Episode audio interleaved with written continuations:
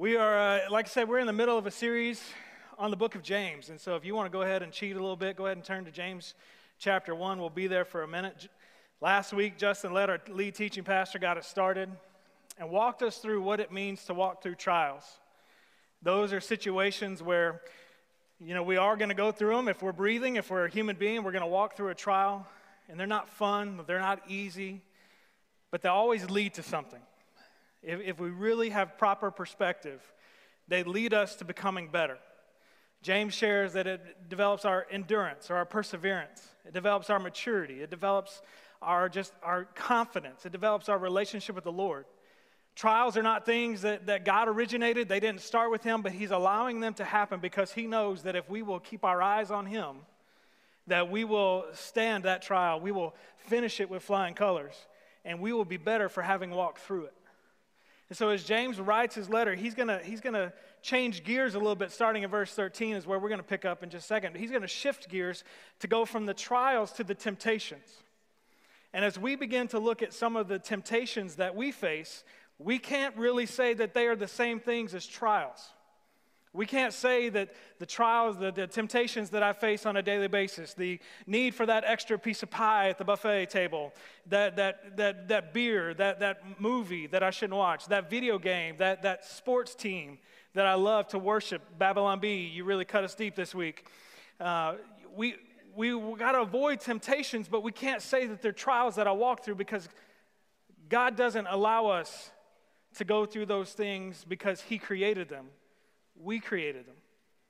God can walk us out of them, but we have to turn our eyes to Him. So, as we begin our look at James, we're going to start in verse 13 because I want you to see something. Verses 13, 14, and 15, there's basically a, a line in the sand that is drawn. And on one side, 13, 14, and 15, these are the things that I'm doing. These are the temptations that, that, that I'm trying to create, the desires of my heart that I'm trying to pull away and get what I want.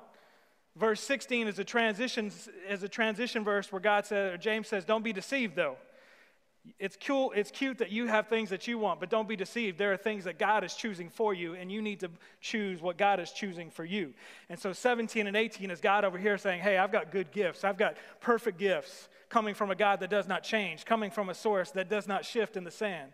And we want to look at this tension because if we will take our eyes off the temptations that we create, and put our eyes on the things that God is giving to us, that God chooses for us, we really will walk out of this place better. We'll understand that God is doing things in our life that is really going to help us, not to hurt us. We're going to understand that God is allowing things to happen in our life, but if we will put our eyes on Him, there's always victory. There's always victory. So let's begin in verse 13 in chapter 1. James says this in the New, New International Version. He says, But when I was tempted, when I'm tempted, no one should say, God is tempting me. For God cannot be tempted by evil, nor does he tempt anyone. But each of us is tempted when we are dragged away by our, our own desires and enticed. Then, after that desire is conceived, it gives birth to sin, and sin, when it's full grown, gives birth to death. So don't be deceived, my dear brothers and sisters. Every good and perfect gift is from above, coming down from, from the Father of heavenly lights, who does not change like shifting shadows. For he chose to give us birth through his word of truth, that we might be a kind of first fruits for all he created. So let's pause and just ask a question. When, when you walk through a temptation, something that you maybe gave into, and you knew it was wrong to begin with, but you're here you are, you've given into it. Do you ever stop and go, How did I get here?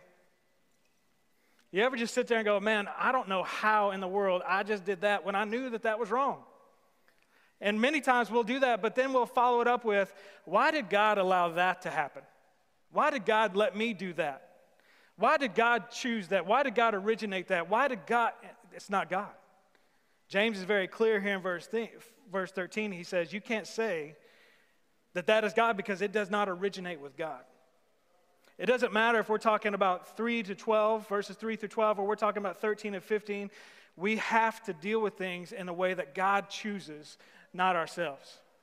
We have to deal with things in the way that God is going to lead us to something prosper, not do the things that are going to tear us and put us into a hole. We've got to face facts and we've got to own the situation going, these are, this is my life. These are the choices that I'm making. This is the situation that I find myself in. And I now have choices. Either I can do it my own way or I can give in to the ways that God has for me and then see what happens. But I have those choices to make. See, the trials and situations that we walk through, some short, some long, God is with us, but we have to remember that God is right there ready to help. Starting with verse 13, James says that the temptations are different because they're things that we chose. They're desires that came out of our hearts. God is still right there, but we have to want God's voice. We have to want what God wants more than I want what I want. And that in itself is a temptation that I have to fight on a daily basis. These temptations are things that draw us away. And let me just tell you something these temptations are not always bad things. There are some that are socially acceptable. Nobody in the world is going to guilt you if you have another piece of pie. It looks good, it tastes good. God loves sugar.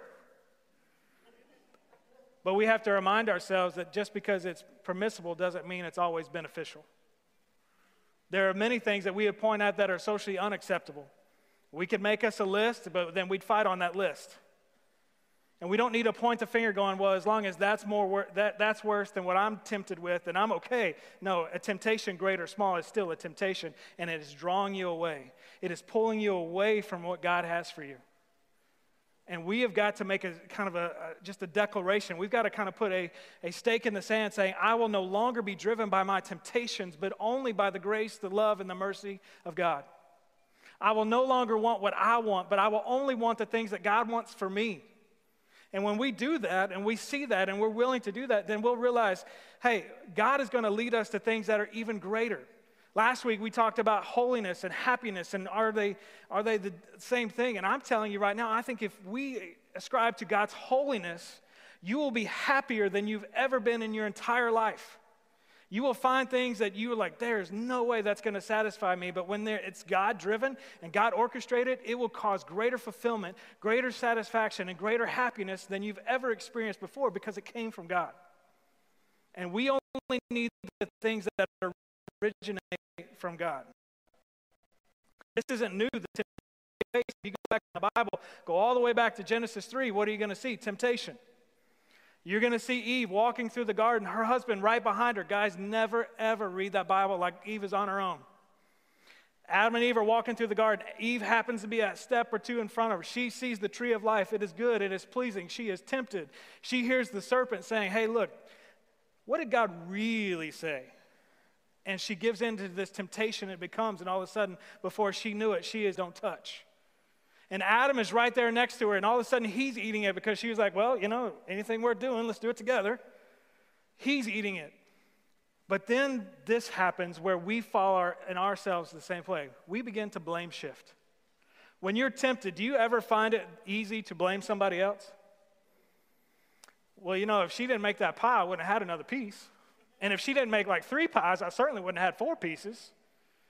You know, if he didn't have that fridge fully stocked, I wouldn't have been tempted. If that thing, if that wallet wasn't right there, if that, if that movie wasn't right there, I wouldn't have gone on there and just started buying stuff online. If this wasn't there, you start blame shifting. Like, as long as somebody else is to blame for my problem, I'm okay. But the temptation didn't start with the other person, it started with you. We have got to own and we have got to, to really fight. And we've got to become accountable, something that we don't like that word. Don't raise your hand, but think about it if you need to like gently nod or maybe speak behind your mask. Do you like the word accountability? No, you do not. Because you don't like getting called out. There's not a soul in this room that likes that. But you need it and you want it. And we have got to become accountable, saying, Look, I've got to own the responsibility. No one else made me choose this. Adam is looking at God, and God is saying, Why did we find ourselves in this predicament? Adam goes, Well, that woman you put with me, that's her problem. I was doing fine. I was walking through the garden, God. There was no problem inside. All of a sudden, she hands me fruit, says, Here, eat. It's her fault. No, Adam, it's your fault. Because you should have been a step in front of her saying, This is not the tree that we're supposed to eat from. There should be no deception that ever comes in her mind because you were supposed to lead her. And Eve is like, Hey, look, you know, it's that snake up there. That snake said it was good, and so I ate it. If you listen to a snake, there's a different problem that you have. That's just good life lesson no matter what. And those snakes can look like anything and anybody at any time. Don't listen to snakes. There's your not point, but it's in the sermon there. But we can't keep blame shifting. We can't keep saying it's somebody else's problem. It's your problem. It's his problem. It's my political party's problem. It's that problem. It's my sports team's problem because they can't get enough good people. It's their problem because they just don't understand me. It's their problem because they don't do all the things that I think is right. Quit blame shifting.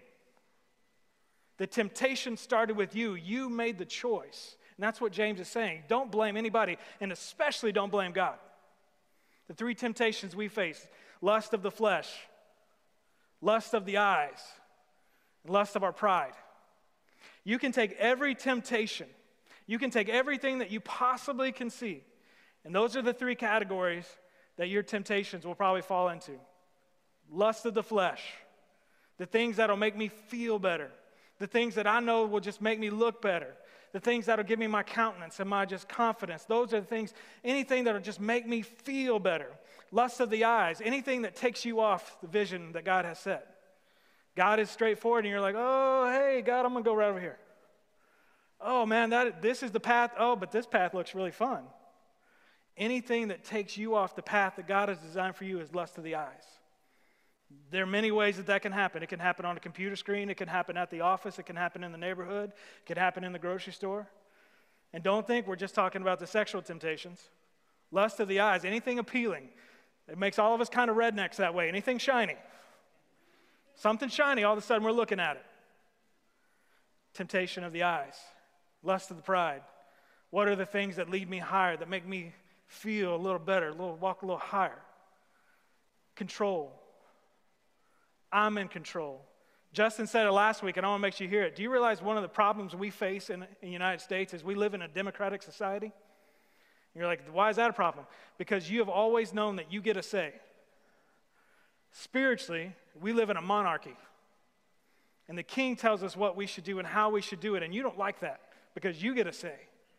The temptation of pride is I want to get away from the spiritual monarchy and I want to live in a spiritual democracy. That's not how God, that's not how God orchestrated that.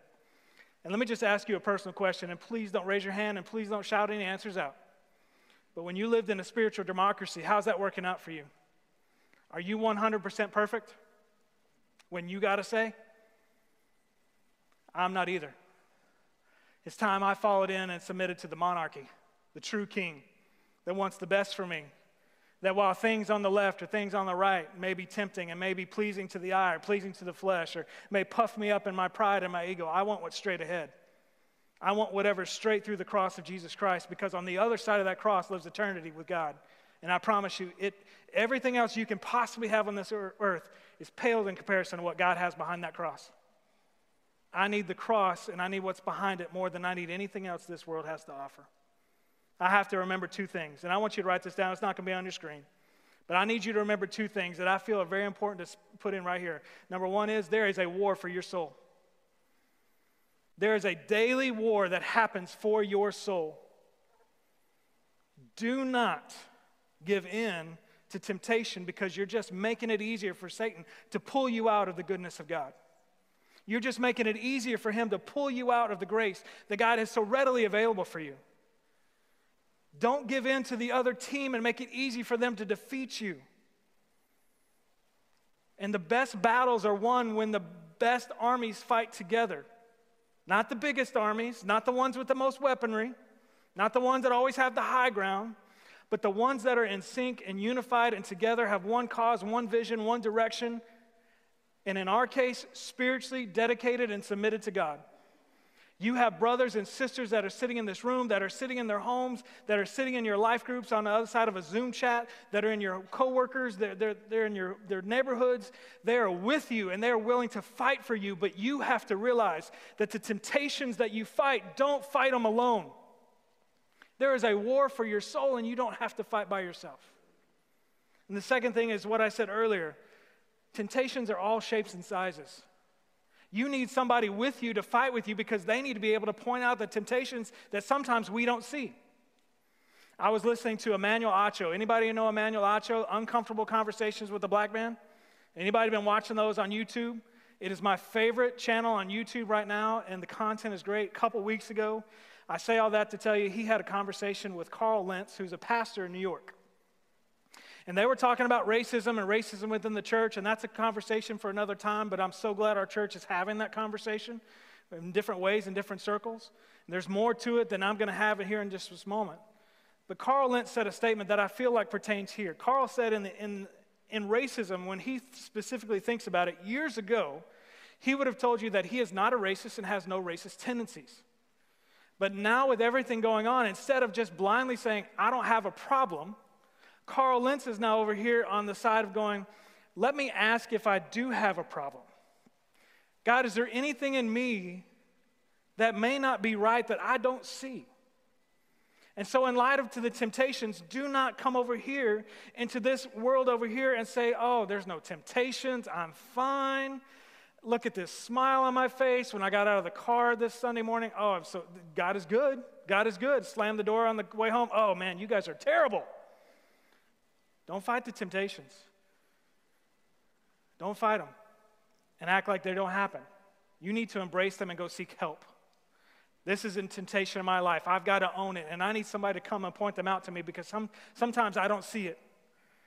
You know, we were joking, but conviction is oh, like, hey, we don't miss a piece of pie. And as you can tell, I have not missed a piece of pie in a very long time. Nor do I miss chocolate chip cookies or Coke Zero or peanut butter M&Ms and the list goes on. So I'm not standing up here like I've got it perfect. I'm telling you what's conviction for me is conviction for you. It's happening at the same time. We've got to fight the temptations. So let's go back. I want to present two choices. The first choice is in 13 through 15. It's your choice. These are the choices that you make. Okay, so follow on the screen with me because I want you to see it very clearly. You choose the things that are in your life. These are the evil desires that you are just, man, they're just around, they're festering, they're here.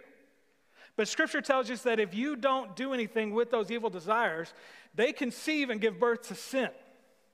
So, an evil desire by itself is not necessarily going to hurt you unless you don't do anything with it and you don't get back up, and then all of a sudden it can get conceived and goes into sin. And then once it's conceived and it's in sin and it's here and it's now, James says it then gives all the way to death. So you go from the evil desire in my heart, conceive it into sin, and then you do something about it. Now you're leading to death, which we know is eternal separation from God. So let me say that again, and hopefully simpler and clear. The evil desires that rest in your human heart. If you're breathing, you have an evil desire in your heart. It's called sin, it's, it's festering in there, and it's there. You have it. Could be in traffic, it could be anywhere.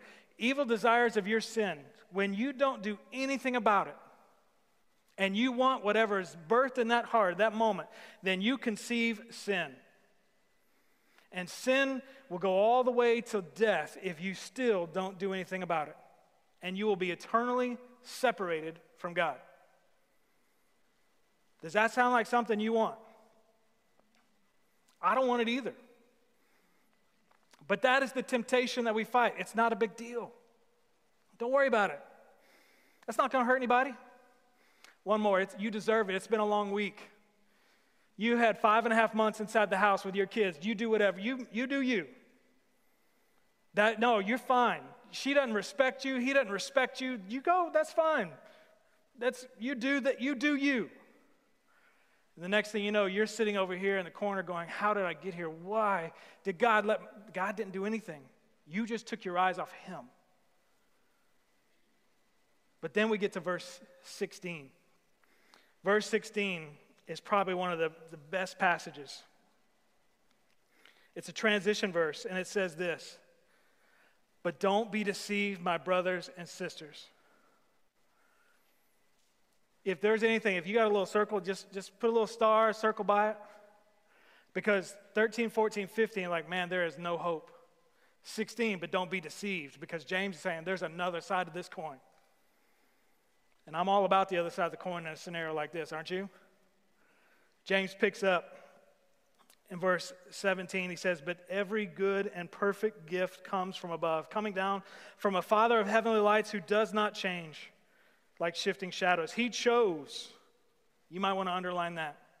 He chose, God chose to give us birth through the word of truth that we might be a kind of first fruits of all He created. The first choice is yours, the things that you choose that lead to death. But come over here on this side. Now it's His choice. His choice gives you the word of truth. What is the word of truth? There are a couple ways to look at it. One is the Bible. It's like the owner's manual to your life. You can read that thing cover to cover 100,000 times. You will get 200,000 different things that just teach you. You just keep reading the Bible because everything that you, every investment that you make, God's word will not return void. So you keep reading and you keep searching for that truth that you're looking for because in there, the second word of that word of truth is Jesus Christ. You begin to read the Bible, you begin to study the scriptures, you begin to ask, okay, there's a different way of life. What is it the Bible is telling me? The Bible is trying to show you Jesus Christ. And we know, those of us that have, that have given our lives and our hearts to Jesus, we know that where temptation and sin lead to death, word of truth and Jesus lead to life. The things that I'm investing in spiritually do not return void and they do not let me down. They actually lead me into eternity where it's pleasing and it's helpful. Another way to look at it is everything over here, I'm trying to fix me with the external.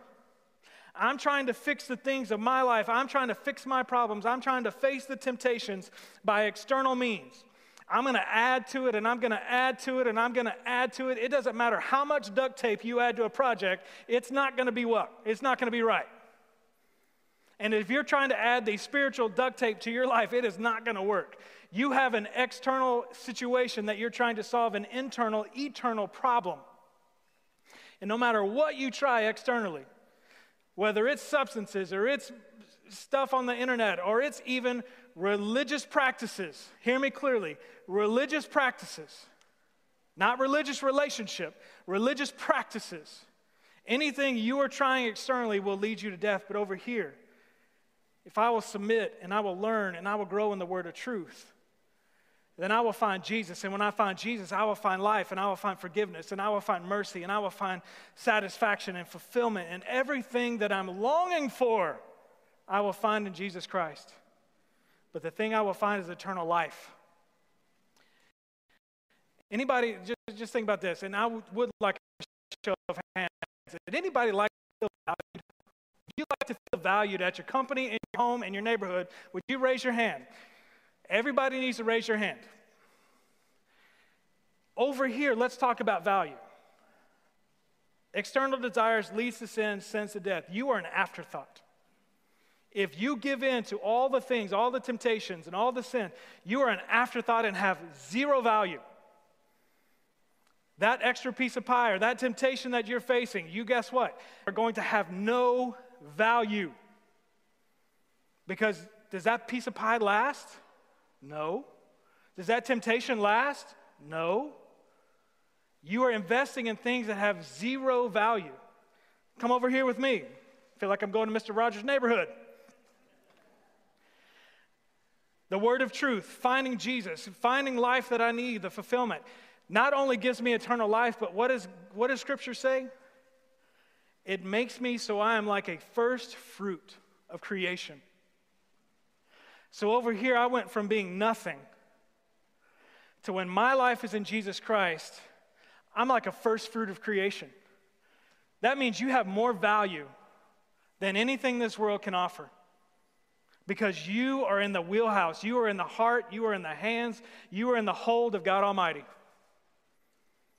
And I don't know about you, but as I've been reading this, going, I feel like an afterthought a lot, but man, over here, if I'm the first fruit of all creation, that sounds like what I'm looking for. That sounds what I need. And that sounds like what I need to do. So that's what we need to do. We need to give in to His choice, His truth, His Jesus. We need to stop trying to repair the eternal with the external and just give in to Jesus. We need to submit and allow Him to give us that freedom, that salvation, that hope. And where does this begin? Through Jesus Christ. So, what does that mean for us?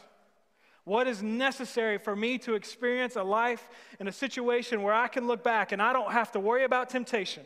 And even when I do face temptation, I'm not scared because I know God is going to be right there pulling me out. What do I have to do? Number one is you have got to give Jesus your heart and let him become the Lord of your life. You need to stop investing in things that will make you an afterthought and start investing in things that are going to make you the first fruits of all creation. You need to submit to Jesus Christ and give him everything you got. You need to allow him to teach you. You need to allow him to rebuke you. You need to allow him to love you. You need to allow him to give you that second chance. You need to stop with the external and start with the eternal, and that is Jesus Christ. You have got to do it right now. There's no tomorrow on this decision. You've got to do it. That's how serious this is. I don't want to be an afterthought, and I don't want you to be one. I want you to be the first fruit of creation. Second thing, and really probably the most important thing, is you have got to be, and make this note somehow, some way in your notes. You have got to become dependent on God daily. And if anything, I would put in all caps daily. For me, not to have to face temptation in such a way that it's a guaranteed loss is to be dependent on God where it's a guaranteed win, that I'm going to fight it, I'm going to beat it, and I'm not going to have to worry about it. Because at some point in that process, some point in that growth, that temptation is going to become something that you don't even have to worry about anymore because God has given you victory over that. God has given you victory over whatever that temptation is because He doesn't want you to go back every day. He wants you to stop going at all. And He will give you victory. So, as we begin to do our reflection time, band's going to come here in just a few moments. The question is what do you need to surrender to Him today? What do you need to surrender to God? Do you need to surrender your heart? Do you need to surrender your temptation? Do you need to just surrender your will? Maybe you give, you've given God your heart months ago, years ago, but you have not given up your will. Stop trying to do it your way and let's do it God's way, and we will find victory. Second question I would ask you is what can you not beat? That is a hook or it's the bait every time. You need to bring somebody else in and say, Who can I bring in to help me with this? One of the best things, and those of you that have been around the fellowship for a while, you know I've said it many times. Your sin, your situation can become someone else's salvation story. How? Because you tell them how God has brought you out of your sin and your situation, and it leads to their salvation. Start telling your story. But then, if you know that you have a temptation and somebody else you know or you, you find out that they're facing the same temptation, offer friendship, offer brother or sisterhood and say, Let me come alongside you and help you. Here's my phone number. Here's my email address. Here's my social media accounts. Here's whatever you need, but you contact me. Because when you, the hook is set, I want to be the one that grabs that hook and just tears it apart and never lets you deal with it. I'll come alongside you. And then the last question is one that I would ask you, and really, you're going to have to pray through this. Am I trying to go it alone?